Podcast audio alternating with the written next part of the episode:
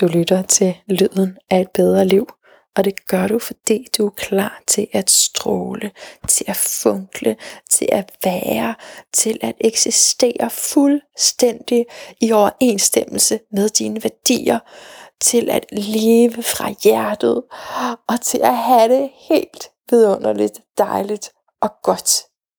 Igennem igennem øh, sæsoner, hvor øh, det også kan være svært, at du så alligevel har et holdepunkt indeni, hvor du ved, alt er okay. Alt er okay. Det går, som det skal gå. Alt er okay. Selv når der er ting noget, der sker, som overhovedet ikke er okay, så er der bare noget i dig, som stadigvæk trives som stadigvæk trives, og som ved, jamen jeg er på den rette kurs, selv hvis det betyder, at jeg er nødt til at sørge i en periode, jamen jeg er på rette kurs, det er okay, det er okay, det er okay. Velkommen øh, til Lyden af et bedre liv, mit navn er Manna Gulager, og i dag skal du møde en spændende, spændende person, Pernille Sandberg Bæk, som har gang i en vision, der passer fuldstændig på min, synes jeg. det er jo den slags mennesker, jeg interviewer. Så et øh, stort humanitært hjerte, vil jeg helt sikkert sige, Pernille har, og også en klar vision, fordi hun øh, har erfaringer med arbejdslivet. Og ja, du, jeg lader hende øh, fortælle, hvad det handler om, men hun, har, hun ved, hvad hun taler om, ligesom, og nu prøver hun at gøre tingene anderledes, gøre tingene på den bedst tænkelige måde, sådan så, at det faktisk bliver lige frem sjovt og dejligt at gå på arbejde. Er det crazy? Det synes jeg lyder fuldstændig genialt. Jeg har et par ting, jeg vil sige, inden du skal høre det her vidunderlige interview. Og det er, at du kan glæde dig til et tidspunkt, hvor øh, jeg ikke gætter en lille quiz, hun laver med mig. Hun siger nemlig sådan, om det er en, du helt sikkert kender, og, og du så gætter jeg så forbi, og så får jeg hende til at sige navnet, og så ved jeg stadigvæk ikke, hvem det er. Du skal lige have lov til at gætte med, og det er meget sjovt. Jeg synes bare, det er et meget interessant sted i samtalen, hvor jeg selvfølgelig ikke klipper det ud, selvom jeg i situationen tænker, at det her det bliver klippet ud. Det bliver så meget klippet ud. Det er virkelig pinligt, at, at jeg nu ikke ved, hvem det er. Men, men det er interessant af flere grunde. også, at jeg får travlt med at redde mig selv op med at sige, det er også bare fordi, jeg slet ikke lytter til nogen som helst medier, og jeg ved ikke noget, og sådan er vi mange, der er. Men, øh, og det er nogle gange lidt nemmere ikke at gemme sig bag sådan en eller anden forklaring der. Så må, det har en, en sandhed i sig. Øh, men ja, det er bare det er grunden til, at jeg siger det her til dig fra starten. Det er fordi, jeg synes, det her er et sjovt møde imellem øh, verdener også. Ikke? Altså Pernille, som har så mange erfaringer fra karrierelivet, og mig, som øh, øh, har været mange andre steder, har haft hovedet mere inde i noget åndeligt altid. Øh, og, og ellers bare øh, hovedet langt op i mig selv. Okay, den anden ting, jeg vil sige er i forhold til øh, Pernilles horoskop, som jo er meget mere mangfoldigt. Jeg har simpelthen bare brug for at sige det. Hver gang jeg tager noget i de her samtaler fra folks horoskop, så er det kun en mikroskopisk lille bitte del. Det er selvfølgelig noget, jeg tænker har betydning, men det er en lille del, fordi horoskopet er jo hele mennesket. Det vil sige, selvfølgelig er der meget mere end en lille del.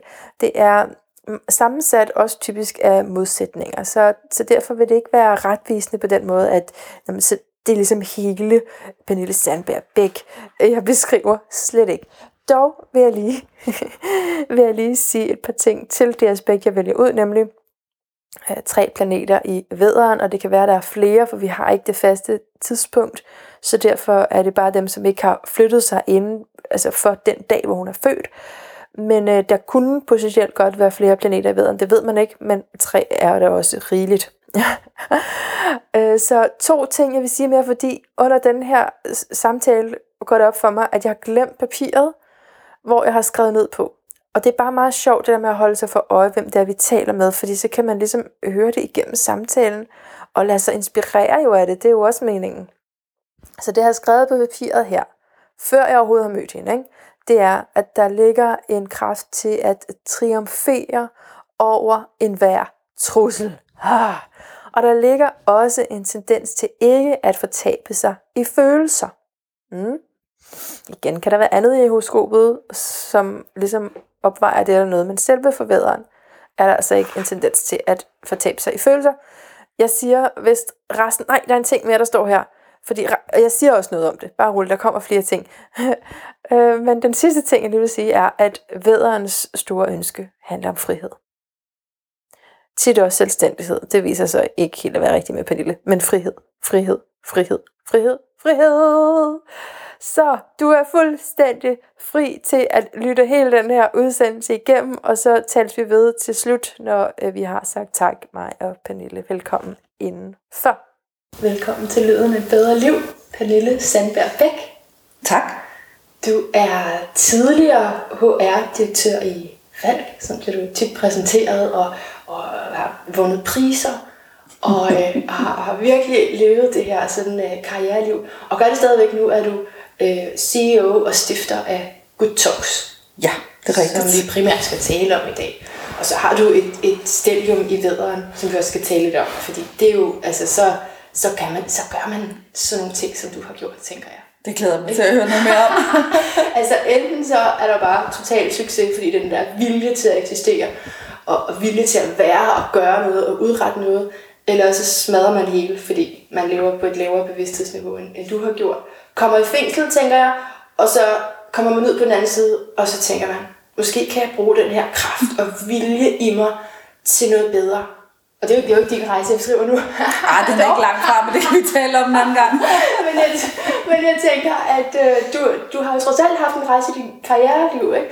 Og, og nu er det så det her Good Talks, som vel også måske er med mere ud fra hjertet, end det du tidligere lavede. Vil du sige det? Nej, jeg tror egentlig altid, jeg har arbejdet øh, ud fra hjertet. Mm. Jeg har haft en karriere i HR, fordi noget af det, der betyder rigtig meget for mig, det har været at forsøge at skabe nogle øh, organisationer i balance. Mm. Fordi jeg tænker, at hvis vi har nogle øh, velfungerende organisationer i balance, så betyder det, at vi har nogle dygtige og stærke ledere, og vi har en god kultur, og deraf har vi høj arbejdsglæde. Og jeg tænker, når vi har høj arbejdsglæde, så råber vi mindre af vores børn. Ja. Og jeg tager altid den her, øh, der er sikkert mange pointer i det, men den her råber mindre af vores børn, den tager jeg altid frem, fordi det er sgu det, jeg har gjort. Når jeg har været på arbejde og ikke været glad, så kommer jeg hjem og er meget mere i øh, underskud, og har en tendens til at råbe meget mere af mine børn. Så der er jo en rejse. Hmm? Det holdt du op med på et tidspunkt. Ej, det tror jeg ikke jeg vil sige, jeg har ikke holdt op med.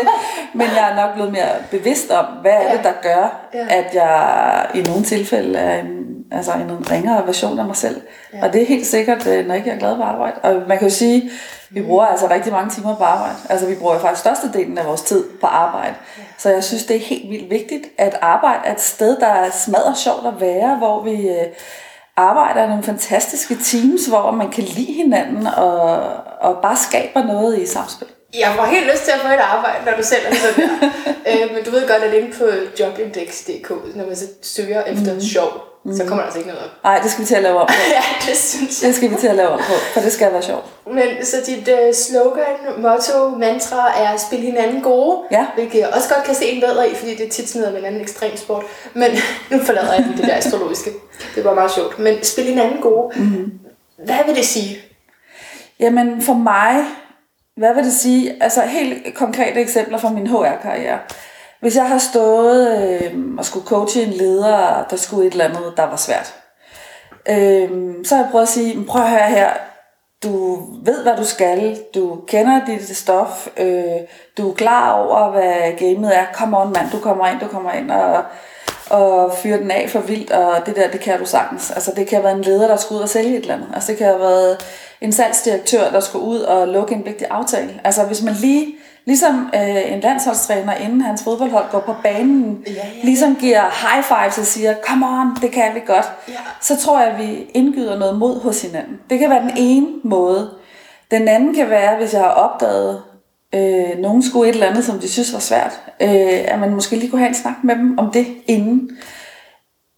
Jeg vil sige, altså jeg kunne godt selv have brugt noget mere, at det var retorikken der, hvor jeg arbejdede. Ja. Øhm, nogle af de ting, som har været skidehammerende svære for mig i min karriere, det har for eksempel været at lave præsentationer. Jeg har altid været pisserat for at stå derop og skulle have et eller andet igennem. Altså det har virkelig været en, en karrieremæssig hindring for mig. Det synes jeg, det har været svært. Jeg har svært ved at stå deroppe i gulvet.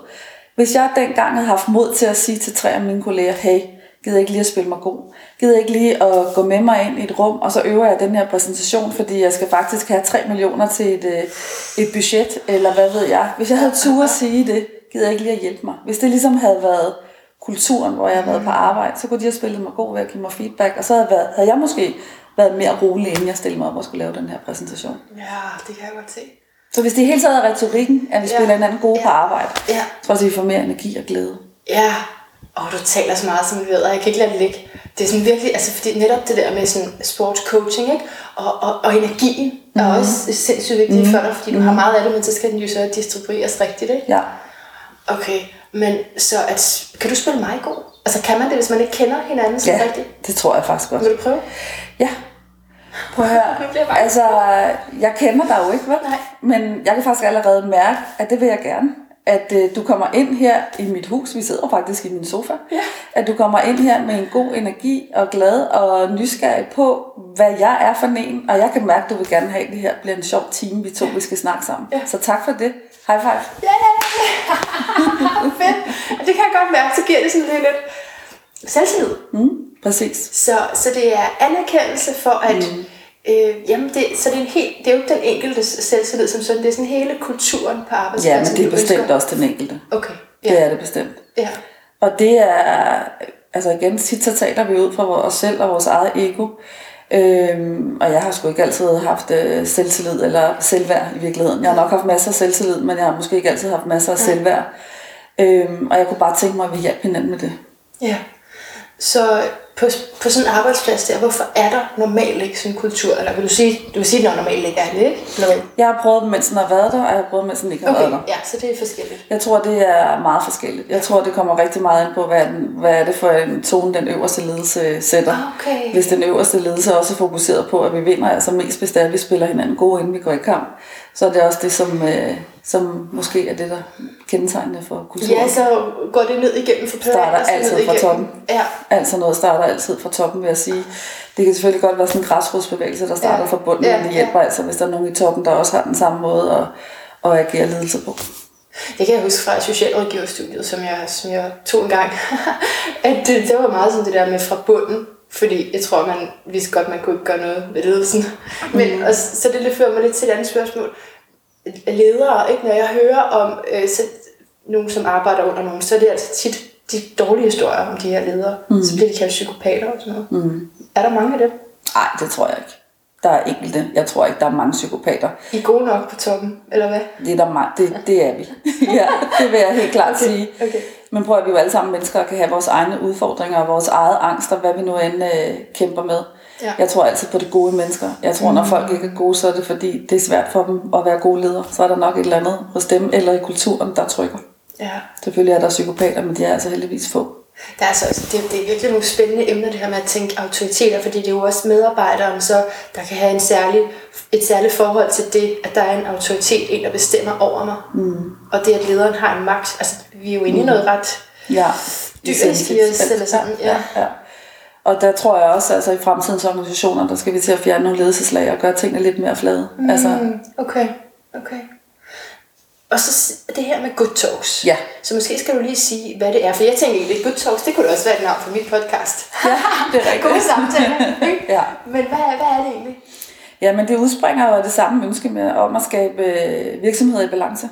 Ja. Øhm, og når jeg kigger på min egen øh, karriere og de organisationer, jeg har været i, for det første, øh, noget af det, hvor der er ubalance, altså der er jo en, altså en, en meget, meget tydelig ubalance omkring øh, køn Ja. i øh, de øverste ledelseslag. Ja. Og øh, nu siger jeg så, at jeg faktisk er ligeglad med køn, og det kan jo være mærkeligt at høre mig sige det, når nu jeg lige netop har lavet øh, Good Talks. Men for mig handler det igen om velafbalancerede øh, virksomheder. Og hvis jeg går ind i et boardroom, og der sad øh, 12 mænd, hvis halvdelen af dem havde øh, hvad skal man sige, feminine kompetencer, så var det fint for mig.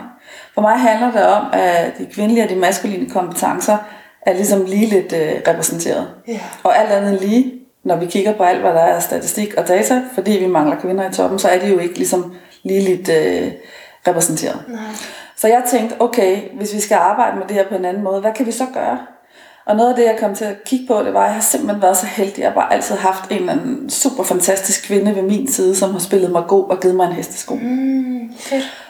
Og jeg havde aldrig opnået det, jeg har opnået, hvis ikke jeg havde haft det her. Og jeg, vil, jeg kan faktisk, altså ikke vi skal det i dag, men jeg kunne navngive dem alle sammen. Jeg har, er simpelthen så privilegeret, at jeg altid har haft en super sej kvinde ved min side, der har spillet mig god. Hvor mange minutter vil det tage, hvis du skulle navngive? det er nysgerrig. Nej, Er der, er der mange? Altså en lang liste? Nej, er sådan en jamen, der, er, der er lidt over en håndfuld, vil Ja, jeg sige. ja. Øhm, og jeg tænkte, okay, der er rigtig mange kvinder, der faktisk rigtig gerne vil spille hinanden gode. Og kunne vi måske skubbe hinanden lidt derop af, hvis vi ligesom samlede alle de kvinder, der, kunne, der ville spille hinanden gode. Og øh, så talte jeg faktisk med min øh, datter, som øh, var 13, og så sagde hun, jamen øh, mamma, hvis du gerne vil lave øh, sådan noget, hvor øh, kvinder hjælper kvinder, kan du ikke huske, altså du ved godt, der er børnetelefonen. Altså hvor børn hjælper børn. Så hvorfor laver du ikke kvindetelefonen? Så sagde jeg, det er fandme en god idé. Så brugte jeg 10 minutter på at bemande den her hotline af kvinder, og tænkte, okay, hvem tager fra 16 til 18, og hvem tager, altså, men det brugte jeg lige 10 minutter på, og tænkte okay, det er jo ikke særlig skalerbart. Og jeg gider altså ikke at sidde og administrere den der vagtplan. Så jeg tænkte, kan vi gøre noget andet? Så tænkte jeg, hvad med at lave en platform? Og så alle os, der tror på det her med, at vi kan gøre noget ved den her øh, ubalance ved at spille hinanden gode, så samler jeg dem på den her platform. Og, jeg, og, og det jeg egentlig faktisk bare gjorde, det var så begyndte jeg at lave den her platform. Og det, det var HR-damen, der gik i gang med en uh, tech-startup, ikke? Og det, det kan vi snakke om senere, men Altså hvad- dig, mig, HR-damen. Okay, mig ja, ja, ja, HR-damen, der ja. gik i gang med en tech-startup. Ikke? Ja. Øhm, og jeg lavede bare øh, sådan en øh, platform, hvor man kunne skrive sig op. Og det, som var vigtigt for mig, at øh, man øh, kunne skrive, det var altså de her meget gængse oplysninger. Hvem er jeg, hvor arbejder jeg osv. Men på platformen er der et fritekstfelt, hvor der står, jeg vil hjælpe med. Ja. Og det pitchede jeg ud lidt over et år siden i mit eget netværk øh, med 38 kvinder og sagde, come on mand, let's step up, lad os nu hjælpe hinanden, lad os nu skrive, hvordan vi kan hjælpe hinanden. Og øh, ja, der var 38, der skrev sig op den aften, og lige om lidt rammer vi 1300 kvinder, der fuldstændig uselvisk har skrevet sig op på den her platform og fortæller, hvad de gerne vil hjælpe andre med. Fedt. Ja, Du kalder det en medmenneskelig byttebørs. ja, Så er det vigtigt for dig, at det er uselvisk. ja, Altså, ja. Samtidig får man jo noget Man får igen. altid noget igen. ja, Altså, ja, jeg tror, at det er, det er vigtigt for mig, at man stiller sig til rådighed. Det er Ja. vigtigt for mig, at vi stepper op. Mm. Og jeg vil sige, det er simpelthen så rørende, hvordan folk hjælper hinanden. Altså, jeg bliver simpelthen øh, så rørt, og det kan jeg også blive, når jeg sidder og snakker her, nærmest får tårer i øjnene over alle de historier, der vælter ind øh, hos os om, hvordan folk, der overhovedet ikke kender hinanden, aldrig har mødt hinanden, måske aldrig kommer til at møde hinanden, har fundet øh, hinanden på den her digitale byttebørs af medmenneskelighed og hjælper hinanden. Kan du give et eksempel på det? Ja, øh, for ikke så længe siden, så havde jeg Mette, der skrev fra Hanøj, at øh, hej, jeg har lige talt med en i Hillerød. Og så havde de haft øh, tre Skype-møder, hvor de øh, hjalp hinanden med nogle udfordringer, Helt gratis. Havde. Alt er gratis. Ja, ja. Alt er gratis. Der er aldrig nogen penge imellem det her, nej. fordi at øh, vi kan alle sammen hjælpe hinanden med noget. Og så kan det godt være, at øh, jeg hjælper dig, øh, men du ikke hjælper mig, så kan det være, at du hjælper hinanden. Og det kan også godt være, at jeg hjælper mere end andre. Det er jeg fuldstændig ligeglad med. Jeg tror simpelthen, at universet på et eller andet tidspunkt skal nok nivellere det her med, at vi alle sammen får alt det hjælp, vi både giver og... Altså, forstår du? Jeg elsker det! Ja. Okay, nå, men du var ved at sige noget med Hillerød og Hanøj Ja, og... nej, men det er bare, det er bare et eksempel Ja. på, hvordan folk finder hinanden. Ja. Øh, fordi det, det, jeg nu oplever, at der står 1300 kvinder på den her platform, de skriver alt fra, jeg kan hjælpe dig med at lave en marketingstrategi, mm. øh, jeg ved, hvordan du laver et budget, jeg kan forklare dig, hvad fanden en bitcoin er, til, øh, jeg, er, jeg er mor til to autistiske børn, jeg har lige gået igennem en skilsmisse, jeg ved, hvordan det er at flytte tilbage til Danmark fra en udstationering. Så, så det det jo er nu, nu står der 1300 kvinder med alle mulige ting, hvor de bare sætter sig selv til rådighed, præcis med det, de gerne vil hjælpe med. Og så kan man bagefter gå ind og søge øh, marketingstrategi, hvad ved jeg. Og så kan du søge, og så kan du finde nogen, der ved noget om det. Og de har allerede sagt, hej, jeg vil gerne hjælpe dig med at lave en marketingstrategi. Så man kommer bare, der er ikke noget, altså bare kom. Kom, bare kom. Ja, ja. Og man kan sige, at det er jo de samme mennesker, der står på den her platform, som du kan finde på LinkedIn, men de er bare allerede klar. Ja. De har allerede sagt, jeg vil gerne hjælpe. Ja, det er det, fordi altså, på LinkedIn, der er det jo, så, så skal man jo også ned på knæ. Altså, jeg har jo godt nok også øh, skrevet til mange sådan i tidens løb, ikke? Med, vil du, kan, altså, kunne vi lige snakke sammen og sådan noget, ikke? Men øh, så, så er det netop, og det, fordi det vil jeg gerne spørge dig om, jeg synes netop, at så er der en bestemt måde, jeg skal henvende mig på. Mm. Fordi så har jeg sådan fundet ud af det første år, jeg gjorde det, så det, det virkede slet ikke. Og så fandt jeg ud af, øh, blandt andet den her Soleima, ikke? Og, og, og, og, og flere andre, der er bøger om det, har jeg på fornemmelse. Der er et helt pensum, du skal have læst for, hvordan du henvender dig til okay. Okay. en, som hierarkisk er højere op end dig, arbejdsmæssigt i hvert fald. Ikke, ikke Okay. sjælemæssigt, men arbejdsmæssigt. Øhm, fordi først så skal du ligesom rose noget, Ja. ikke? Og så, der er sådan en helt procedure for det. Jeg kan ikke fortælle dig den, fordi jeg har ikke mestret den endnu. Nej. Men, men er det noget, du gør op med, eller er der også en øhm, henvendelsesform i Good Talks? Jeg tror, jeg fjerner en barriere. Mm. Fordi her er dem her, som allerede gerne vil hjælpe. Ja. Så det er ikke pretty please, sugar on top and thank you in advance. Nej. Gider du mods med mig, eller vil du hjælpe mig? Mm. Så jeg tror helt klart, at jeg fjerner en del af den der barriere, hvor at, øh, vi nogle gange synes, det er farligt at spørge om lov. Ja, Altså, eller ja. spørge om hjælp. ja. Så det tror jeg... Og det er det jo også. Ja, det er svært. Ikke? Det er svært.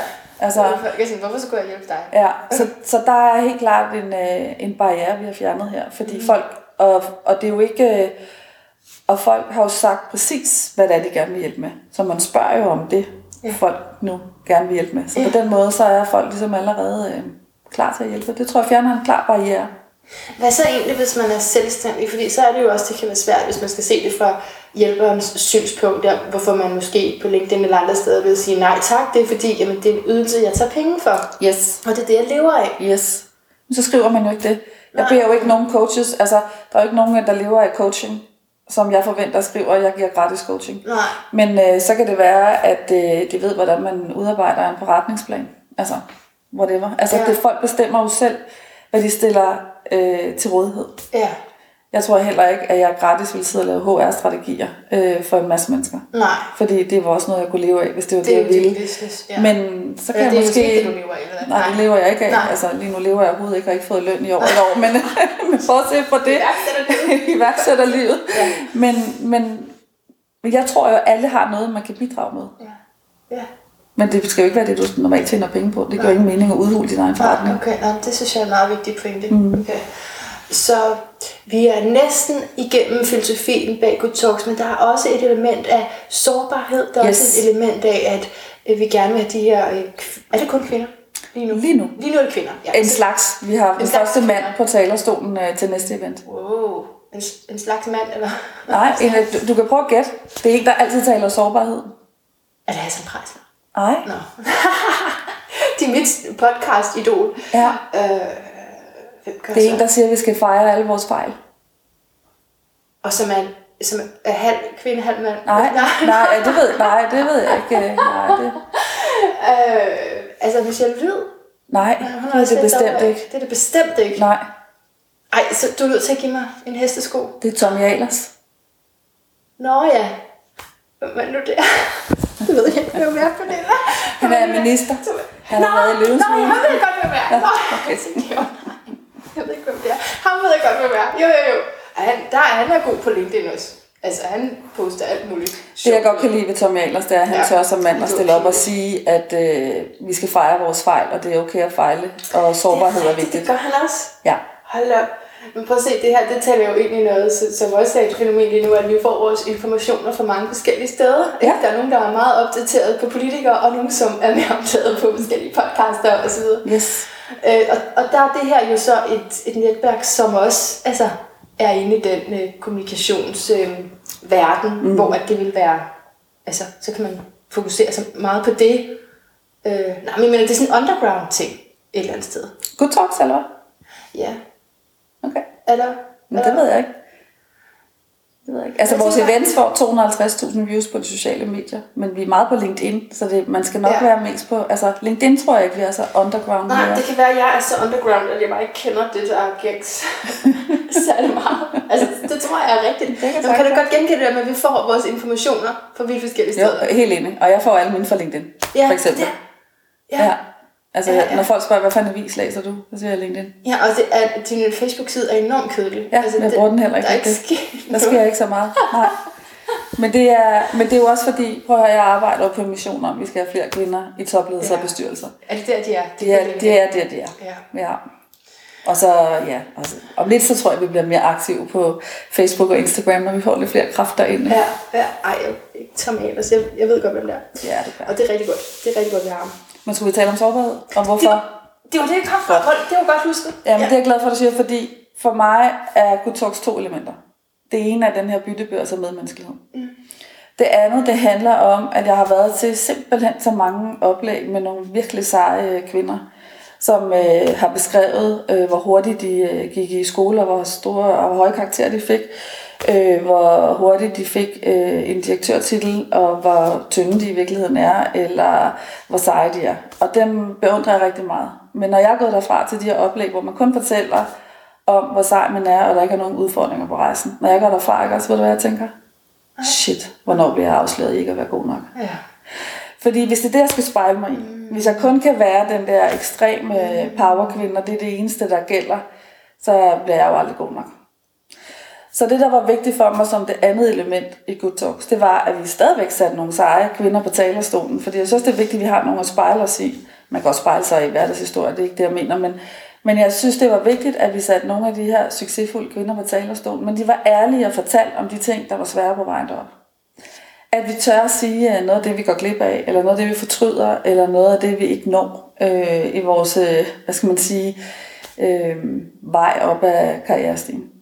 Og jeg øver mig selv i at fortælle nogle af de der uglosse historier, selvom det er smadret pinligt, nogle af dem. Men, men det her med, når vi har flere, der siger dem, så tror jeg, det bliver nemmere at forstå, at, at det bliver nemmere at skabe noget tillid mellem os, så vi ja. sammen kan gå ind og tale om øh, de der ting, der er svære, eller hvad vi bliver kede af, eller, eller hvad der gør ondt. Så mit andet mål var at putte de her seje mennesker på talerstolen, men at de fortalte den uglosse historie. Ja. Og jeg er simpelthen så stolt over, nu har vi kørt øh, et event, øh, ja, vi har kørt 12 events, eller hvad ved jeg, og alle går derfra med en følelse af, okay, jeg er måske lidt, jeg, altså det her med, at der, det er okay, at der er nogle ting, der er svære, og det er okay at være usikker en gang imellem, fordi det er vi alle sammen. Ja. Og så forstår jeg godt, hvorfor det måske kunne være sådan lidt spøjst at kalde det underground, fordi vi vil egentlig gerne have det over jorden. Vi vil ja. egentlig gerne have det ja. til at være det normale. Helt okay. Altså, ja. det er det normale. Det er det jo, men, men det er bare, om det bliver talt om, eller det bliver ikke talt. Altså, nej, det er vi dårlige til at tale om. Ja. Og det er jo fordi, ja. altså jeg selv, altså, prøver jeg jo selv at rende rundt med sådan en kæmpe hemmelighed om, at øhm, shit mand, altså er jeg virkelig en god nok mor, når jeg arbejder så meget, og så videre. Ja, så det, når du fortæller det med de her unglossy historier, eller mm. når folk fortæller det, er det så tit den indre oplevelse, altså det jeg ikke kan se, altså det, det, det er min modningsrejse, mine tvivlsspørgsmål til mig selv, eller er det også konkrete hændelser, så snublede jeg ned ad trapperne. altså. Jeg kan prøve at komme med noget konkret ja. fra mit eget liv. Ja. Øhm, da jeg startede Falk, var jeg med til at lave en startup inden i Falk. Vi gik fra at være 4 til 400 mennesker på fire år med en omsætning på 0 kroner til en halv milliard på fire år. Det er rigtig, rigtig hurtigt. Det er rigtig, rigtig meget vækst. Det kræver rigtig, rigtig mange timer på arbejde. Ja. Og på det tidspunkt, vi havde lige åbnet i USA, Indien og Kina, og jeg tror, jeg arbejdede 80 timer om ugen. Så øhm, skulle jeg til, øh, hvad hedder det, skolehjemsamtale i min datters anden klasse. Åh oh, nej. Jo, du kan godt høre, hvor vi er på vej hen, ikke? Øh, skidehammerne travlt på vej derhen, har sikkert øh, Kina i øret og ved at svare en e-mail og hvad ved jeg. Og jeg når hen på parkeringspladsen, og så går jeg hen mod skolen, og så fryser jeg. For det er nødt til at ligge på. Og så ringer jeg til min mand, og så siger jeg, where the fuck is her classroom? Ja. Jeg talte engelsk med min første mand. Ja. Og det der var, det var, at jeg skulle til skolehjemsamtale i min datters anden klasse, og jeg anede for helvede ikke, hvor hendes klasseværelse var. Ej, det har jeg så sprødt. Ja. Det er jo ikke okay. Altså, hvad jeg mener? Det er simpelthen ikke okay. Det er simpelthen ikke okay. Og til mit forsvar vil jeg sige, at jeg havde selvfølgelig været der, øh, men sikkert dødhammerne ukoncentreret, og så er jeg simpelthen så blind. Mm. Øh, men det, det gjorde ved mig, mm. det var, at jeg tænkte, okay, 80 timer om ugen, det er sgu ikke et liv. Altså, det er jo ikke, det er jo ikke et liv at arbejde så meget. Og øh, fra den ene dag til den anden, der skar jeg fra 80 til 50 timer om ugen. Jeg skar i virkeligheden med en halvstilling af min indsats. Og vil du høre det sjovt? Ja. Der var ingen, der lagde mærke til det. What? Ingen, nobody noticed. Altså, der var ingen, der lagde mærke til, at jeg gik ned 30 timer om ugen. Og slet ikke Kina. Nej, slet ikke Kina. De var totalt ligeglade. Men, men min pointe er, jeg Ej, tror, der er mange af os, der har sådan nogle øh, klamme oplevelser. Jo, jo, jo. Og hvis vi bare deler dem, jeg ved, jeg har, jeg har faktisk øh, delt den her, og også delt den på LinkedIn. Fordi noget af det, jeg gerne vil prøve, det er, og det, det er meget angstprovokerende for mig at gøre, det er faktisk også at gentage det her, fordi jeg er også flov over det. Men jeg tror, hvis, hvis jeg tør at dele det, så tør du også at dele den gang, du ikke kunne finde klasseværelset. Jo, jo, jo. Jeg blev fuld af en lærer hen. Det var endnu mere pinligt helt igennem hele skolen for at finde min datter. Ja. Det er fordi, de hele tiden skifter klasse. Ja, ja, det er altså, heller ikke finde ud af. Nej, det er noget værd råd. Det er noget værd råd. Men min pointe er, hvis vi er flere, der tør at fortælle Ja, de her det er historier, rigtigt, det er rigtigt. Og så også fjerner vi. især det, du har, det, det har gjort ved dig, Ja, ikke? Altså, ja. ja. sige, wow, altså, Ja. ja. er det det familieliv, jeg ønsker? Ja, ja fordi øh, jeg har brugt meget tid på at spørge mine børn, om jeg har været en elendig mor. Og de bliver ved med at sige, nej mor, det er du ikke. Og, det, og jeg har også en forhåbning om, at det har jeg nok ikke været, fordi jeg måske har været der, når jeg har været der. Ja. Men det, der faktisk er min pointe, det er, at jeg gik sgu da selv glip af alt muligt. Ja. Ja. Det, var, det, var lige så meget for min, det er jo lige så meget for min egen skyld, Ja. at jeg prøver at gøre noget andet. ja. Og, og ja. Men altså, de er der kun, ikke også? Det er ja, ja, det. Og lige pludselig er de voksne. lige præcis. Ja. Men, men jeg tror bare, at min pointe er, at jo flere vi er, der tør at fortælle de der historier, vi flover os over, jo nemmere bliver det at tale om. ja. Og det er vigtigt. Og jo mindre føler vi os, at vi ikke er gode nok. Så, så, så for mig er Good Talks lige nu to pointer. Det er den her byttebørs af medmenneskelighed, og så er det de uglossede historier, vi skal Ej, til at det er dele. fantastisk. Det er fantastisk. Og hvis lige må sige en sidste ting. Når jeg sidder nogle gange øh, til et Good Talks event med 200 kvinder i salen, når der står en eller anden og fortæller den her uglossede historie, så løber der tårer ned af kinderne på 200 kvinder. Og det er ikke på sådan en, hvor det er synd for dig måde, for der er ingen ofre. Jeg tror ikke en skid på ofre. Det er en lettelse. Hold nu op, jeg er ikke alene. Ja. Det er det rum, jeg prøver at skabe i Talks. At vi fjerner det her tornyster, vi alle sammen har på, når vi går på arbejde. At vi mødes uden det her skjold. Så vi mødes som mennesker i et tillidsfuldt rum, hvor vi så kan spille hinanden gode. Det er sindssygt vigtigt. Mm. Og jeg er så glad for, at du gør det. Altså, virkelig. Fordi det er jo det, der skal brede sig. Mm. Hvis vi skal kunne trække vejret som dem, vi er, ikke? Ja, præcis. Så, så de her historier, nu siger du det her med ofre, at det er vigtigt, at det ikke er... Men, men er der ikke også nogle grænser for, hvor meget vi kan afsløre om os selv? Altså jeg tænker, det, for mig er det da virkelig fedt at høre at din historie, som også kunne have været en der, hvor det måske var endnu mere gralt, håber jeg, ikke? Mm. Et eller andet endnu, endnu, endnu dybere. Men det, det har gjort ved det, og den rejse, det så har, altså at du så har ligesom åbnet op for en højere bevidsthed, eller altså få nogle mere bevidste valg i dit liv, ikke? Mm. Øh, end dem, som man kan træffe, når man er dybt presset. Ja. Det er jo bare sådan rent fysisk, kan man ikke træffe sådan nogle fantastiske Nej, valg, når man nej, er super stresset kropsligt. Øhm, så, fordi hvis vi bare blev nede i, når man, jeg føler mig ikke god nok, så det skal ligesom også have en, en positiv forløsning, mm. vil du ikke sige det, mm. eller hvad? Jo, jo. Men jeg tror i sig selv, det her med at opleve, at, vi, at, at andre engang imellem ikke føler sig god nok, Ja. det tror jeg er ret forløsende. Jo. Altså fordi vi har nogle forestillinger om alle de her mennesker, der lever et sindssygt glossy liv og bare har en fed karriere. Mm. Altså, og, og hele den her, hele den her 12-talskultur, vi har mm. fået, at man ikke er god nok, hvis ikke man får 12, altså det vil jeg gerne gøre lidt op med. Og i virkeligheden, ja, mig og min generation kan nok godt øh, få nogle bestyrelsesposter, men jeg vil rigtig gerne bane vejen for det naturligt for de næste generationer, at de selvfølgelig er en, en del af toppen, og i, i det at være en del af toppen og have travlt på arbejde, og så, så, er der jo, så må vi bryde ned med, at nogle gange er tingene svære. Altså, jeg tror bare, det er... Ja. Jamen, det er den her lettelse af, okay, jeg er ikke alene, og jeg er også... Øh, nogle ting er svære for mig. Altså, jeg tror meget på, at hvis vi tør at stille os lidt mere sårbart, så inspirerer det. Ja. Og jeg er for eksempel med alle de kvinder, der har tur at stille sig op og fortælle deres sårbare historie, der er jo aldrig... Jeg tror, at vi nogle gange, mig selv inklusive, har haft sådan en idé om, hvis jeg siger alle de ting, jeg synes er svært, så er jeg mindre sej. Ja. Men det er lige omvendt. Det er lige omvendt. Det inspirerer, og vi har aldrig haft nogen på scenen, der har fortalt deres uglosse historie, uden at hele salen synes, de var mega seje, fordi de turde. Så for mig handler det om at inspirere andre til at turde fortælle de uglosse historier, fordi så kan vi bedre nærme os hinanden, og jeg tror, at vi kan lave nogle meget bedre organisationer, der skaber meget mere bundlinje, fordi at vi, holder, vi arbejder som et hold. Ja, yeah, fordi nu har vi så snakket meget om det bløde her, men Ja. du er jo også sådan en bundlinje-kvinde. Ikke? En bundlinje Ja, ja, der skal, altså, vi skal have nogle resultater Yes. på, ikke? Yes. Øh, så, så hvor kommer det ind? Det, det, fint er, at hvis vi tør... Altså fordi i business, eller sådan, du må fortælle mm. mig det, mm. men i arbejdslivet, der kan man jo ikke hele tiden gå og fortælle om sin sårbarhed. Nej, nej, det er, heller, nej, det er slet heller ikke det er min pointe. Nej, nej, nej. Det er ikke min pointe, at vi skal rende rundt og fortælle de her historier hele tiden. Øh, et eksempel.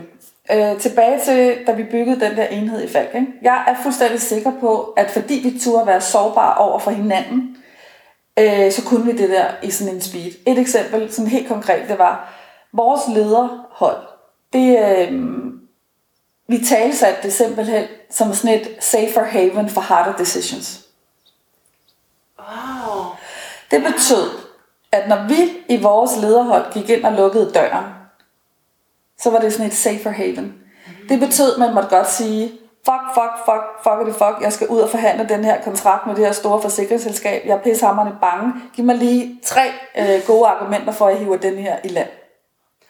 Eller det var, prøv at høre, jeg synes, øh, det er skide irriterende, det der, du gør ude i øh, operationen, eller hvad det er, du nu har gang i. Altså det der med, at os som det der lederteam, det var sådan en safe for haven. Altså ved du hvad, vi er faktisk gode venner. Vi holdt faktisk rigtig meget af hinanden. Og på den måde kunne man godt diskutere som bror og søster, men jeg lover dig for, at vi passede os på hinanden. Så når jeg kunne se, at øh, min kollega, hun måske også arbejdede 80 timer om ugen og trængte til en ferie, så tog jeg fat i hende og sagde, hallo Soleima, ferie nu. Øh, så det her med, at ved at nedbryde nogle af de der barriere, hvor vi mødes som mennesker i stedet for jakkesæt, det tror jeg gør noget. Og det skaber bundlinje. Tilliden. I sådan en lederteam, for eksempel. Og, og flere ting hører jeg ved det. Både det er vigtigt, at man lukker døren. Mm. Altså for medarbejderne, sådan Ja. faktisk fordi, at de skal jo stadigvæk have tillid til en. Mm. Måske hvis de ser for meget sårbarhed, så lyder det som om, man er svag. Altså, mm. det er balance, Jeg er med ikke? på, at man skal have sådan en førerbunker. Men jeg tror altså godt, også ledere kan tage det til det næste skridt, og også begynde at sige de ting, der var svære. Mm. Det er lige meget, hvad højden niveau du er på. Og så den anden ting, de her jakkesæt. Mm. Hvad gør det egentlig? Hvad for en tøj jeg på? Altså, jeg, det, øh, det distancerer jo ja. som hav. Ja. Altså, jeg synes, det kunne være mega sjovt, øh, altså, hvis man øh, havde sådan nogle øh, sweatpants-dage, eller hvor man mødte sit havetøj, ja. eller hvad ved jeg. Og prøv at høre, øh, jeg er jo selv øh, fuldstændig på den anden måde tit også, og mit største værn igennem min karriere, det var at have 12 cm stiletter på altid. Oh. Fordi så var jeg det mindste sådan lidt, altså måske sådan kunne nærme mig højden øh, på nogle af de øh, mænd, jeg arbejdede Ja, øh, meget med. Så jeg tror helt sikkert, at vi mødes øh, med nogle værn. Altså det, men det er selvfølgelig også en professionalisme, man ser også ud på en Ja, måde. ja, så det er en balance, vil jeg sige. ja. Men det kunne være sjovt, hvis man måske havde sådan nogle øh, sweatpants-dage. Og Ja. se, om man så arbejdede sammen på en anden måde. Og bare tær. Ja, Det er grænseoverskridende. måske. Ja. Ja. Har du bare nu? Nej, Nej, prøv at se, jeg er faktisk dresset, dresset lidt op i dag, som, øh, som jeg plejer at gå på arbejde. Men det er fordi, jeg skifter lidt Ja. til, til Good Talks øh, et års fødselsdag. Øh, så fortalte jeg min egen uglos historie. Og noget af det modigste for mig, det var jo faktisk, at jeg stillede mig op i flade sko, sweatpants og en, og, og, og en trøje. Og det var faktisk ret modigt for mig. Det forstår jeg godt. Hvis det- man har været vant til det det- andet, det ikke? er- ja. ja. Det er jo sådan et armor også, man Ja, tager på, når det man går på arbejde. Det forstår jeg godt. Altså det, det gør jo noget. Og det gør måske, at man at kan lige distancere sig selv fra de følelser, som, som altså bare ikke det med på arbejde. Mm. Det er bare ikke relevant lige at have dårlig samvittighed over for børnene nu, fordi nu skal jeg være her. Ja, ikke? præstere, ikke? Altså, så, så man er nødt til en vis forstand at dele det op. Jeg har faktisk også taget øh, fuldstændig sort tøj på, og jeg kan jo se, det matcher dig. Ja, Men det var fordi, jeg tænkte, det her det bliver en mere seriøse ja, snakke. ja. skal vi snakke om noget med arbejde, så det seriøst. Jeg tager, jeg tager et lyserødt tørklæde på om lidt. Ja, jeg kan også godt. låne dig et. Fedt, jeg elsker det så Fedt. Men, men så, øhm, ja, så, så jeg tænker også på, hvis man ikke har noget netværk, så kan man jo melde sig ind i Good Talks, ikke? og det, det vil jeg helt klart være øh, fortaler for, at man gør. Men, øhm, men møder du kvinder på din vej, hvis vi snakker især om kvinder, øh, som faktisk ikke har nogen at henvende sig til? Nej, jeg, Så vil du altså- nok ikke møde dem. Det var Nej, et spørgsmål. Så vil du ikke møde dem, hvis de ikke havde nogen henvendelse. Hvis de sagde, men kan, men kan, kan du sætte dig ind i, hvis, hvis man sidder og hører, om det er rigtig godt med det her med at spille hinanden gode og netværk, og det lyder virkelig fedt, men jeg kender ikke nogen. Og så er det måske også inti- intimiderende at melde sig ind i Good Talks, fordi man lige, du ved, kender ingen. Ja, det kan jeg godt forstå. Og vi, vi, øh, vi prøver sådan, vi havde bare sådan en snak øh, her på LinkedIn for noget tid siden omkring det der med, uh, om man er ny, og man kender ikke nogen. Det vi gjorde faktisk til vores sidste event, det var, at øh, udover, vi har navneskilte, men vores navneskilte er lidt anderledes. For vores navneskilte, der skriver man, jeg kan hjælpe med, eller jeg vil hjælpe med. Så allerede i møde der med, så er det ikke en titel, og hvad man, hvor man arbejder, men Nej. hvordan er det egentlig, jeg gerne vil spille dig god. flot. Ja. Ja. ja. Udover det, så gjorde vi faktisk vores sidste event, så fik man sådan en Good Talks klistermærke på, hvis det var første gang, man var til et Good Talks event. Og så opfordrede vi alle de andre, der havde været der før, til den her nye klassen. Ja, og hen. gå nu hen og Ja. endnu mere invitere. ja. Og øhm, vi får meget feedback på, at den måde, man bliver modtaget i Good Talks-netværket på et Good Talks event, der er allerede, alle kender allerede præmissen. Vi har fandme for at spille hinanden gode. Noget af det, der er jo at lige hjælpe nogen, der er dem, der er nye. Og jeg kan huske, jeg fik en uh, mail fra en uh, overlæge, der havde været til det første Good Talks event, og hun skrev til mig, fra jeg steg ud af bilen uh, i parkeringskælderen, blev jeg mødt med seks smil af Nå. seks fremmede kvinder, og spurgte, er det første gang, du er her? Nå. Hvor efter jeg sagde, ja det er så sagde de, "Jamen, så kom med os. Og, øhm, og det er jo den, altså det er jo den adfærd, jeg gerne vil skabe. Ja. Ikke? At vi er åbne og hjælpsomme Ja. og kærlige mod hinanden, og vi ligesom inviterer hinanden ind i fællesskabet. Jeg er helt vild med det. Altså, hvis er der nu, du siger det overlæge, og mange af de andre har også nogle høje, altså skal man da være sådan ret højt på strå for at være med i det? Nej, det skal man ikke. Men det er klart, at øh, jeg henvender mig primært til erhvervskvinder, fordi Ja. når min mission er, at vi skal have flere kvinder i topledelse og bestyrelse, mm. så er det der, vi øh, kan rumstere. Øhm, ja. Ja, måske skal vi snakke lidt om det der med, hvorfor du gerne vil have flere, fordi du har sagt tidligere med, at det er jo altså det er en balance, så det kunne lige Ja. godt være, at du fokuserede på mændene, hvis Ja. der var for mange kvinder. Mm. Men hvorfor, altså hvad er der egentlig med den balance der? Og jeg beklager, hvis det er noget, som alle ved. Nej, nej, nej, det tror jeg ikke, det er. Jamen for mig, og jeg kunne jo øh, gøre det her i flere, og så vil jeg sige for øh, prøver virkelig også at hjælpe iværksættere. Det satte ja. jeg faktisk på, inden jeg kom i gang, fordi jeg kan jo godt se, at det ikke er nemt heller at være kvindelig iværksætter. Nej, jeg, jeg opererer det her, og min mission er det her, fordi hvis vi kan lave om på de øverste ledelseslag, så laver vi om på organisationerne, og på den måde rammer vi flest mulige mennesker. På den måde rammer vi flest mulige familier. Ja. Øhm, jeg har alt, altså alt i mig handler om gode familier. Altså, og der tror jeg bare, hvis vi får lavet om på alle de her organisationer, som jo ligesom har den her kultur, der risler nedad til det enkelte menneske, er glad for at gå på arbejde, så rammer vi flest mulige mennesker og flest mulige familier.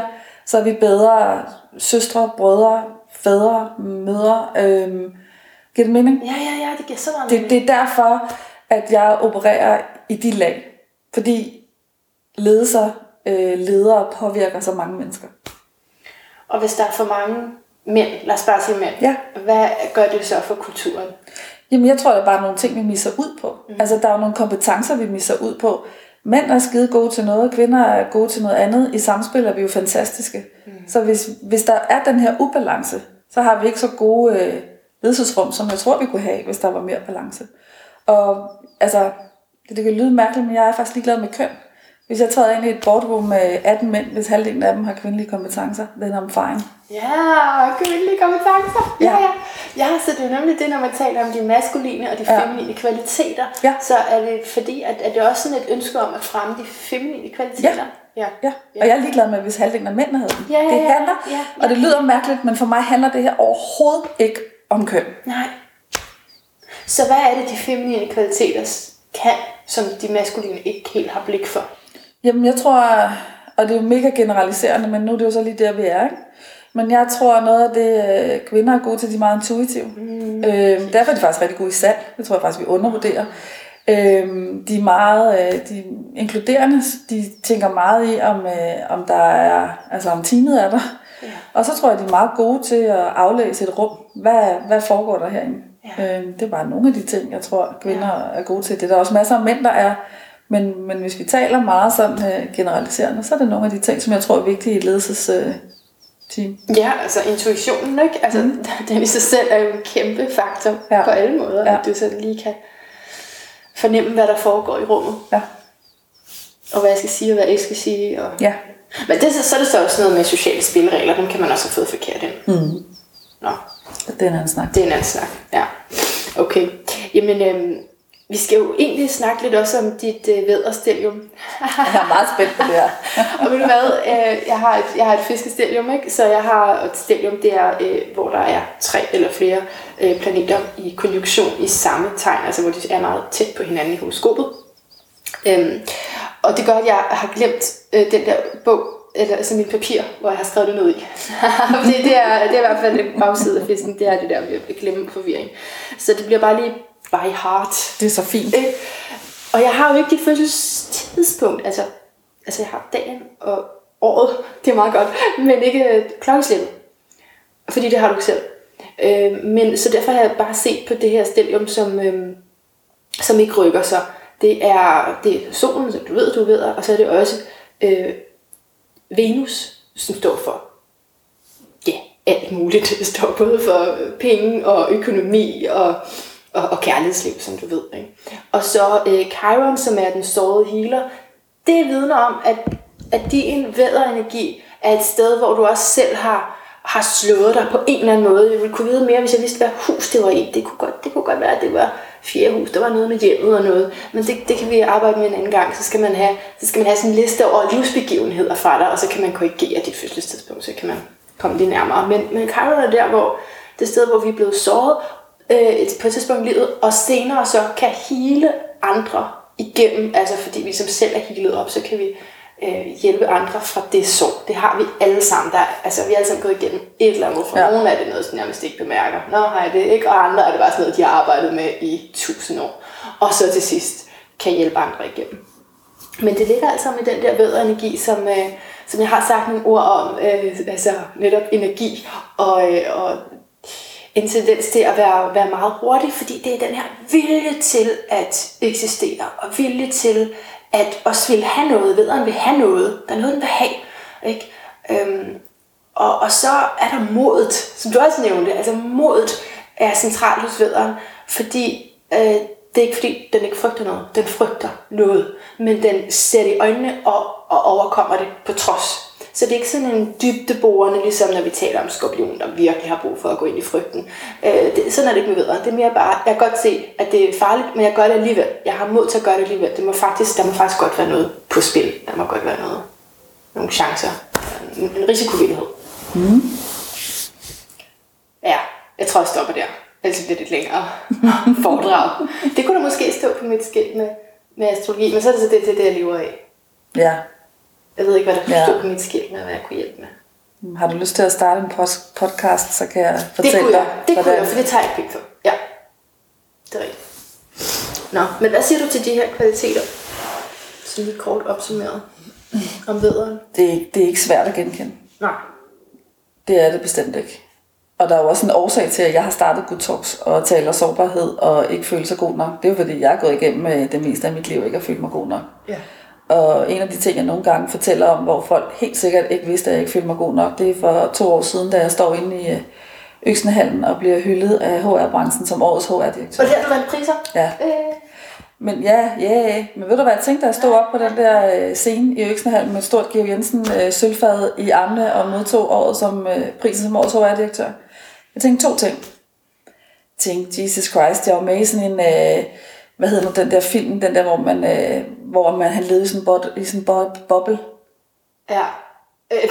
Nå, det, jeg, jeg, jeg tænkte, hvornår er det, de kommer løbende ind og siger, at det her det er et kæmpe scam, no. og de ja. hiver mig ned af scenen, ja. fordi jeg hvorfor får jeg den her? Jeg er jo ikke god nok, altså jeg er jo ikke sej. Altså hvorfor er det, jeg får den her? Ikke? The Truman Show, det var det, ja, jeg Ja, ja, jeg tænkte, okay, jeg er en del af The Truman Show, hvornår hiver de mig ned af scenen? Det var ja. det ene, jeg tænkte. Nu skal jeg det andet. Det var min øh, nuværende mand, dengang nye kæreste. Han sad nede og tog et billede af mig op og tænker, fuck mand, om lidt så lægger han det her op på Facebook og kommer til at ligne røv. Tænkte du, jeg, jeg skal lige suge ind? Ja, ja. Så det der jo er virkelig ah. sørgeligt, ikke? det er at stå der og i virkeligheden øh, havde de der 10 seconds of fame og ikke bare own det. Mm. Og det tror jeg gjorde et eller andet inde i hovedet på mig, hvor jeg tænkte, okay, det er fandme latterligt at stå der og ikke åbne det der, bare blive glad og være stolt af mig selv, men kun stå og tænke på, fuck mand, hvornår bliver jeg afsløret ikke at være god nok. Så du siger, der skete to ting, måske skete der tre, for der var også en over, overdimension, som, som sagde til dig, hov, det er ikke det her, hvorfor føler jeg det? Ikke? Mm. Sådan en bevidsthed ja. om, hvad der foregik. Ja, Og så tror jeg, der startede sådan en, øh, en lille ild i mig. Mm. Øh, sådan tænkte, okay, hvis jeg har det sådan, det kan jo være, andre også har det sådan, og kan vi gøre noget ved det? Så, så det her, du taler med om at, at have det her mod, Ja. Yeah. selvom det gør ondt. Mm. Og den her historie, jeg lige har fortalt dig nu, den har jeg også, øh, den har jeg også engang postet på LinkedIn. LinkedIn er mit medie. Ikke? Ja. Og når, når jeg gør det ikke også, altså når jeg skal, når jeg skal poste sådan en, mm. så sidder jeg og holder mig for øjnene, Åh. inden jeg trykker post, fordi det der jo, alle dem der kender mig, det gør ikke ondt. Men alle dem der, der kender mig fra min faldtid, hvor jeg var den der seje øh, HR-lady, alene med alle drengene, som kunne klare mange ting. Ikke? Det er jo enormt sårbart at afsløre, øh, jeg havde det sgu da ikke sådan der, som det så ud, som om jeg havde det. Så det er jo det her, det er jo noget med at gøre op med den her følelse af ikke at være god nok. Altså, Og det er også noget med, hvad man identificerer sig med. ja. Ja. Fordi det er jo sådan, at jeg troede, jeg var den, så det... Så... Nå, men jeg var, altså prøv, jeg var også, jeg var var jo den. også den, den. Ja, men, jeg, ja. men jeg, tog, jeg tog ikke ejerskab for min egen succes. Altså det er jo det her imposter syndrom, og det kan du Okay. sikkert lave et helt andet afsnit Ja, om. ja. Men det er jo det her med, at mange af os render rundt og tror, at vores succes og det vi opnår har med nogle andre at gøre, men ikke os selv. Mm. Og jeg kæmper sgu da pisse hammerne hårdt for at få den der, øh, ikke at få prisen, men vejen derhen. Altså, jeg kan faktisk godt nu se, at jeg har også været skyld i nogle succeser en gang imellem. Ja. Øh, altså, men det kunne jeg da ved Gud ikke se der. Nej, det kunne du ikke se der. Okay, ja, det er faktisk ret vigtigt, hvad vi lige udleder den historie. Fordi det var ikke fordi, med alle de der mænd, at du ikke var den. Det var fordi, du indeni En, jeg vidste, ikke levede op til dit eget ideal, eller hvad? ja, på en eller anden måde øh, kunne jeg ikke se, øh, hvad mit bidrag var mm. i nogle af de øh, succeser, jeg havde med til at skabe. Altså, det er jo det her imposter syndrom, øh, Ja, hvor ja, man hele tiden tror, det er de andre, Ja. øh, der er ens succes. Ikke? I stedet for at tage ejerskab for, at der var der nok en årsag til, at jeg stod der. Ja, det er jo mega godt. Ja, men det synes jeg ikke, da jeg stod der. Der står jeg og tænkte alle mulige andre ting. Og jeg nok heller ikke, jeg, har nok været lande hos mig, eller måske var der en årsag til, at det var mig, der stod der. Ja. Men jeg er skide dårlig til at fejre min egen succes og tro, det har noget med mig at gøre, når jeg opnår noget. Ja. Så det, for dig er det også sådan en, noget, du har fundet, som, som bliver mere integreret hos dig nu fremadrettet, at du vil altså, tage det på dig, jamen, altså dine succeser. At det er mig, eller hvad? Hvad, hvad Ja. er lektionen i? Hvad lærer I? Jeg øver mig. Ja, ja. Jeg øver mig, vil jeg sige. Ja, så for mig er det jo, det er jo også, der er meget rejse for mig selv i det her. Ja, ja, ja, ja, ja. Heldigvis. Mm. Men fordi, hvad kan det der imposter syndrome lære os, tænker jeg bare på. Altså, jeg tror, jeg har haft, det, jeg har haft sådan en voldsom lyst til at fortælle om min egen smerte, at jeg har sluppet udenom det der syndrom. Fordi jeg netop ikke, jeg kan slet ikke klare, hvis jeg tror, at folk ikke ved alt. Det er, sådan, Ja, det er den omvendte ja. nogle gange. Ikke? Jeg har mere skulle kæmpe med at prøve at være uopmærksom det. Nej. Men jeg har haft mere brug for at fortælle om min, min sårbarhed, øh, måske for mange andre. Ja. Øh, Men det er da fedt. ja. Tillykke. Det har helt sikkert Ja. inspireret en masse, Ja. at du turer. Ja, og, men, og min læring har været den omvendt, altså lad være at dvæle i det. Lad være blive sådan helt tung og offeragtig. Ja, altså, du okay. kan godt bare sige, jamen, Ja. det var det, der skete. Ja. Og så kan jeg godt faktisk lave noget, jeg elsker alligevel. Ja. Ja. Altså jeg tror jo ikke, altså der er, det kan være lidt anderledes. Jeg tror jo ikke, altså jeg tror virkelig ikke på offer. Altså jeg tror på, at vi alle sammen øh, har været igennem nogle ting, og er nogle produkter af vores opvækst, men måden, hvorpå vi håndterer det, det er sat med vores eget frivalg. Det var måske bedre. Ej, det er så meget bedre du. Det er så meget bedre. Sejre og vinde. Og, hurra, ja. og det er jo, altså, det er uanset om man er lytter på det her, og, og man ved, om man selv har noget ved energi eller ej, så er det jo noget, vi har brug for. Det er det, hovedskobet handler om. Vi har brug for alle de der felter, så vi har, vi har brug for den der holdning og attitude i en eller anden udstrækning. Ikke? Viljen til at eksistere, mm. det er altså, det er stort. Ikke? Fordi mm. offerenergi, det er jo, hvor man lægger sig ned og siger, mm. vi skal dø. Ja, Den kender jeg bedre. Den Ja. kender jeg bedre som fisk. Ja. ja. Så viljen til at eksistere. Men det er sådan, øh, altså jeg vil sige, det er sådan meget, øh, og da jeg lige har for nylig fortalt min egen historie der, mm-hmm. jeg er meget sådan delt, ikke? På den ene side, der har jeg sådan en basrytme, der hele tiden kører igennem mit liv. Du er ikke god nok, du er ikke god nok, du er ikke god nok. Det er simpelthen sådan en melodi, der spiller. Mm. Ikke? Og det er der forskellige årsager til, og det kan vi fylde en helt anden episode med. Men, men den her basrytme, den spiller altid. Nogle gange spiller den rigtig højt. Når jeg har været udsat for nogle pressesituationer, så spiller den endnu højere. Du er ikke god nok, du er ikke god nok, du er ikke god nok. Og så andre perioder, så spiller den lavere. Men samtidig med, at jeg altid har haft den her basrytme, så har jeg på den anden side haft sådan en, øh, sådan en superkraft. Sådan en skal kraftedeme ikke få mig ned med nakken. Agtig superkraft. Ikke? Ja. Så selvom jeg har basrytme, så har jeg den her, jeg kan godt klare det. Altså, så det er jo det, der ligesom har gjort, og du startede med det her med at sige, enten så ryger man i fængsel, ikke? Altså jeg tror sgu også, at jeg på et tidspunkt, der, måtte, der, på et tidspunkt tog jeg et fornuftigt valg, Okay. hvor at i stedet for at ryge i fængsel, mm. så brugte jeg min superkraft til at gøre noget andet. Ja. Ja. Men, men, men min bevidsthed er helt klart delt i de her to. Ja. Og det jeg arbejder på, og det synes jeg faktisk, at vi alle sammen skal, jeg synes faktisk, at vi alle sammen har en pligt til at arbejde på, at vores batchrytme bliver mindre, eller spiller lavere, eller hvad vi nu end har at deal med. Ja. Så, så det er jo det, jeg gør. Ja, det er altså, det, du gør. Det er hele din vision. Det kan man jo også sige, det er at få den på så lav plus som muligt. Ja. Det bliver dårligt. For mig selv og andre. Ja, ja, ja. For mig selv og andre. Ja. Simpelthen. Lad det andet sejre. Ser du dig som et uh, spirituelt menneske, Pernille? Det, kommer, jeg, det, det er fordi, jeg ved ikke, hvad er det for en boks, man bliver puttet i, hvis man er spirituel. Jeg, jeg tror ekstremt meget på, at verden er forbundet. Mm.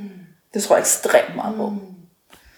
Er det spirituelt? Altså, er, Ja, er man altså, spirituelt? Altså, er man, fuldstændig. Du Okay. er lukket ind i den boks nu. Okay. Nej, men der er helt klart, altså, jeg tror meget på, at things happen for a reason. Ja. Det tror jeg på, og jeg tror, at verden er forbundet. Mm. Det er i hvert fald sådan to ting, Ja.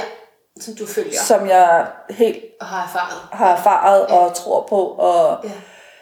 og så tror jeg på, at øhm, nu står jeg også lidt på karma, så okay, nu bevæger vi os hen i en retning, kan jeg godt høre. Det, Ja. du sender ud. Det du sender ud, det får du tilbage, og giv, giv, giv, giv, giv.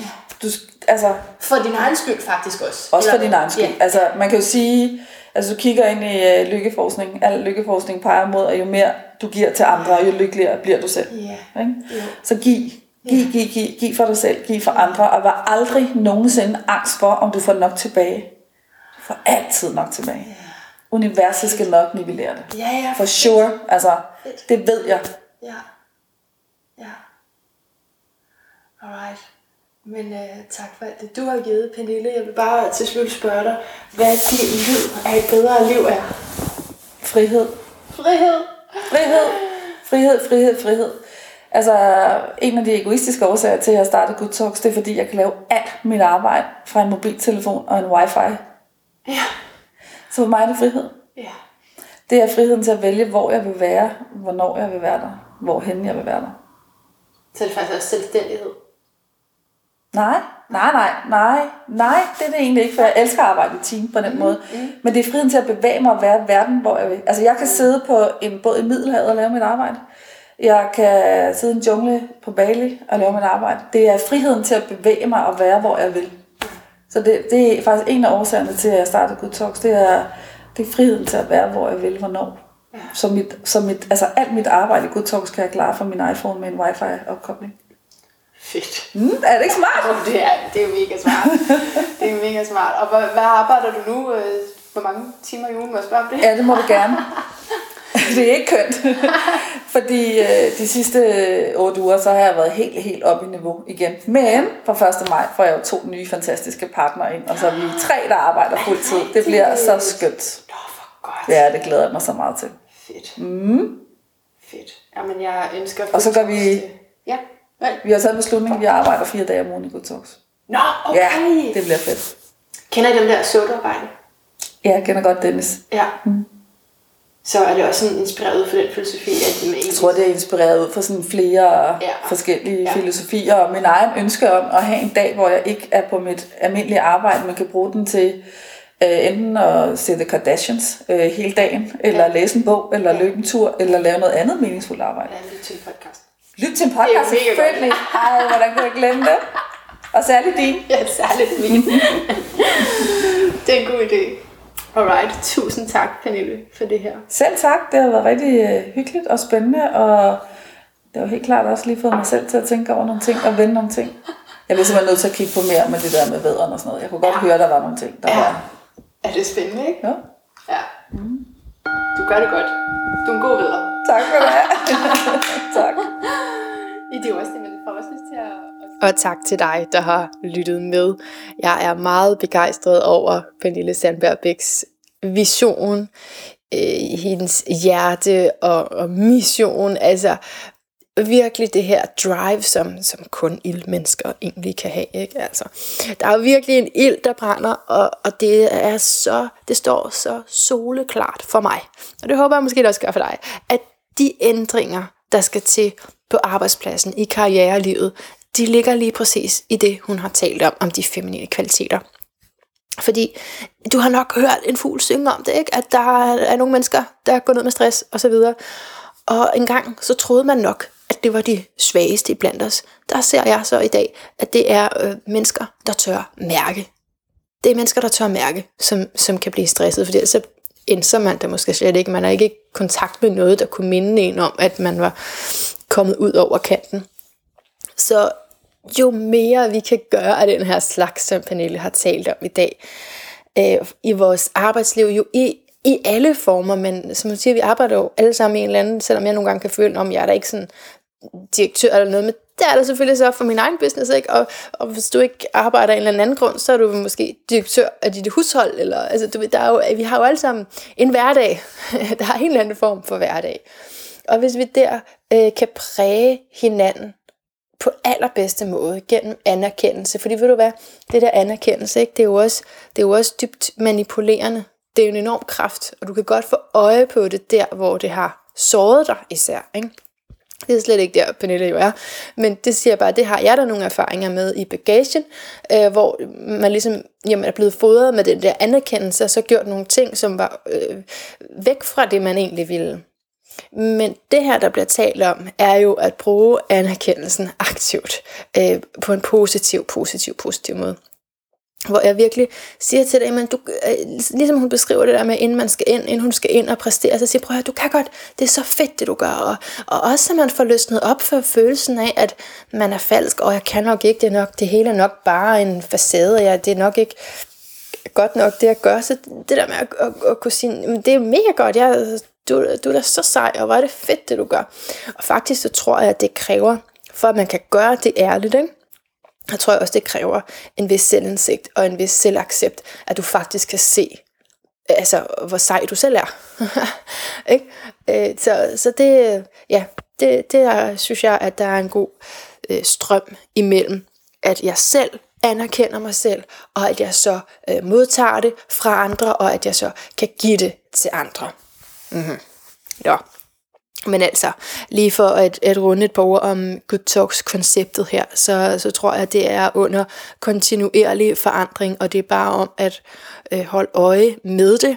Øh, det er jo sådan, at når der er noget, der sker fra, fra flere kanter, det er sådan en revolution, der sker fra flere kanter, ikke? Altså, at, at få, få mere medmenneskelighed med ind i karrierelivet øh, arbejdslivet, hvad, hvad end du vil kalde det, øh, så, så er det noget, vi lige skal at holde godt øje med. For det kan selvfølgelig være en grande illusion, men må nu dog.